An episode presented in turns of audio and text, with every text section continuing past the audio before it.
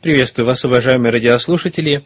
У микрофона Виталий Алиник, руководитель Центра Духовного Просвещения. Мы продолжаем разговор о чудесах в контексте Библии и науки.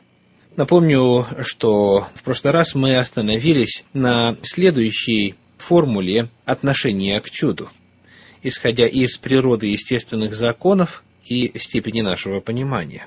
Эта формула выглядит так. Данное явление – с высоты моих знаний современной науки необъяснимо. Оно либо не существует, поскольку не вписывается в известные законы, либо пока не поддается объяснению.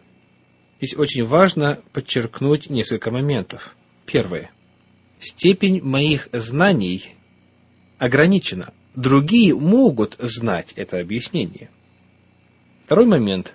На данный момент как говорит эта формулировка, на данный момент не подается объяснению. То есть эта формулировка предполагает открытость к новой информации. Подобное отношение к теме чудес поможет одновременно избежать слепой веры и слепого неверия, которые равно опасны. Сегодня мы поговорим о чудесах в Библии. Речь пойдет не о перечислении или рассказе о чудесах, а о природе этих чудес что они представляют собой по своей сути, как классифицируются, какие слова используются для описания чудес в подлиннике. Но прежде хотелось бы упомянуть, что количество чудес в Библии не так велико, как часто представляется. Библия описывает историю продолжительностью примерно в 4000 лет.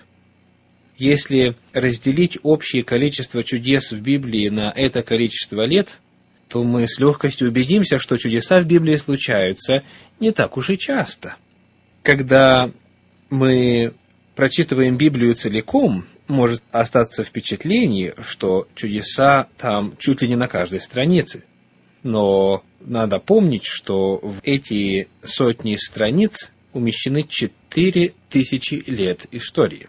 Посему чудеса в Библии – это не настолько частое явление, как может показаться это не говорит о том, что там слабо выражена вера в сверхъестественное, то есть превышающие человеческие возможности и понимание. Речь просто идет о том, что Библия не похожа своим жанром на сказку.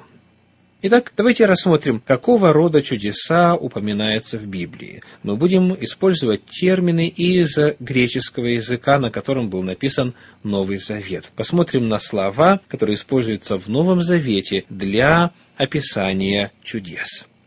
Первое слово, которое мы встречаем здесь, это греческое слово «дюнамис». «Дюнамис». Оно переводится как «явление силы». В русском языке существует слово «динамо» или «динамит», которое происходит из греческого «дюнамис». Это слово используется для описания действий, на совершении которых человек сам по себе не способен. Это то, что можно было бы назвать противоречием законам природы или назвать это сверхъестественным, метафизическим. Например, случай описан в Евангелии от Марка. Одна женщина, которая страдала кровотечением 12 лет, много потерпела от многих врачей, истощила все, что было у ней, и не получила никакой пользы, но пришла еще в худшее состояние, услышавшая об Иисусе, подошла сзади в народе и прикоснулась к одежде его, ибо говорила, если хотя к одежде его прикоснусь, то выздоровею. И тотчас иссяк у нее источник крови, и она ощутила в теле, что исцелена от болезни. Евангелие от Марка, 5 глава, стихи с 25 по 29. В этом отрывке противопоставляется естественный способ решения проблемы, то есть обращение к врачам, которые ничего не смогли сделать, сверхъестественному и получение исцеления. К этой же категории, к чудесам, которые обозначаются в Новом Завете термином «дюнамис», явление силы, относится, например, описание воскрешений мертвых. Второе слово – это греческое слово «семейон». «Семейон» переводится как «знамение», «знак». Само это слово вовсе не предполагает, что в качестве знамения – будет проявляться сверхъестественная сила. Знамениями могут быть вполне привычные и объяснимые явления. Элемент, который делает их необычными, это связь с другими явлениями, контекст, в котором они происходят. Например, в Евангелии от Матфея описывается следующая картина. «Потом, встав, запретил ветром и морю, и сделалась великая тишина». Люди же, удивляясь, говорили, «Кто этот, что и ветры, и море повинуются ему?» Является ли прекращение шторма невозможным явлением? Нет, шторм может прекратиться и в силу естественных причин. Это событие было воспринято как чудо именно в силу совпадения слов Иисуса Христа, слов повеления ветру и морю с фактическим изменением погодных условий. Итак, сэмэйом вовсе не обязательно подразумевает сверхъестественное – речь идет о том, что какое-то событие служит знаком, символом, ответом на молитву или на просьбу, и человек, сопоставляя обстоятельства, приходит к утверждению и выводу о том, что это было именно деянием в ответ на его просьбу.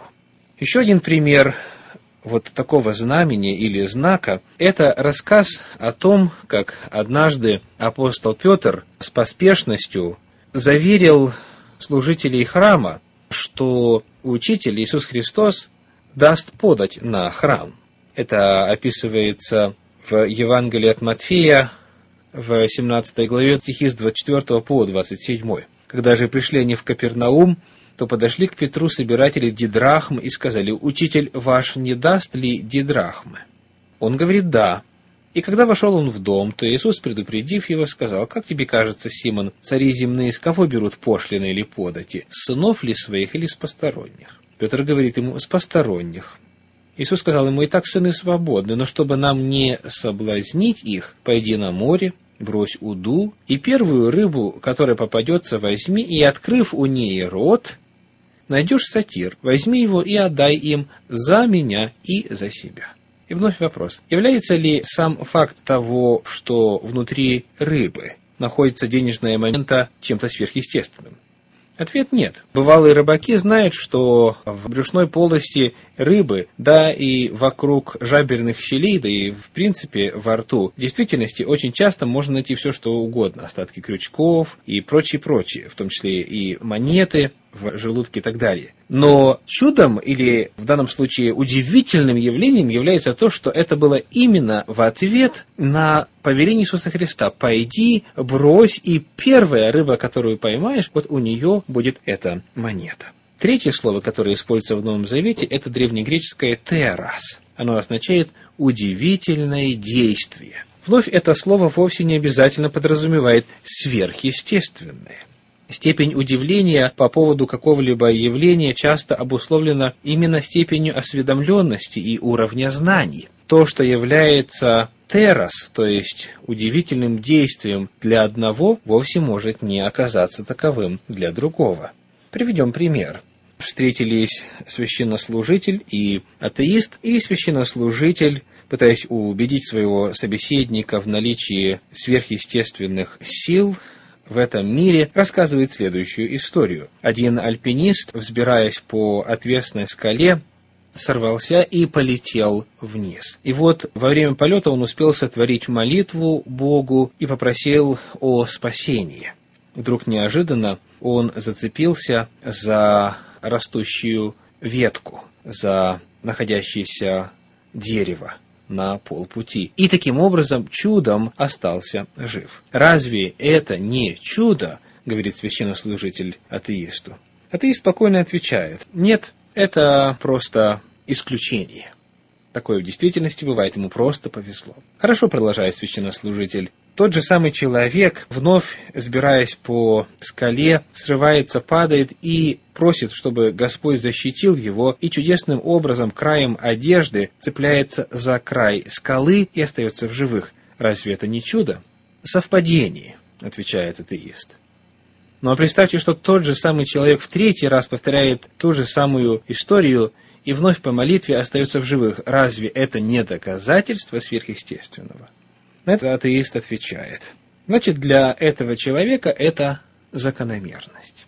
В действительности, речь идет о том, что многое из того, что принято называть чудесным, вовсе таковым не является по сути, а для кого-то действительное чудо может оказаться простой закономерностью. Мы продолжим разговор о чудесах в следующий раз. С вами был Виталий Алиник. Всего вам доброго. До свидания.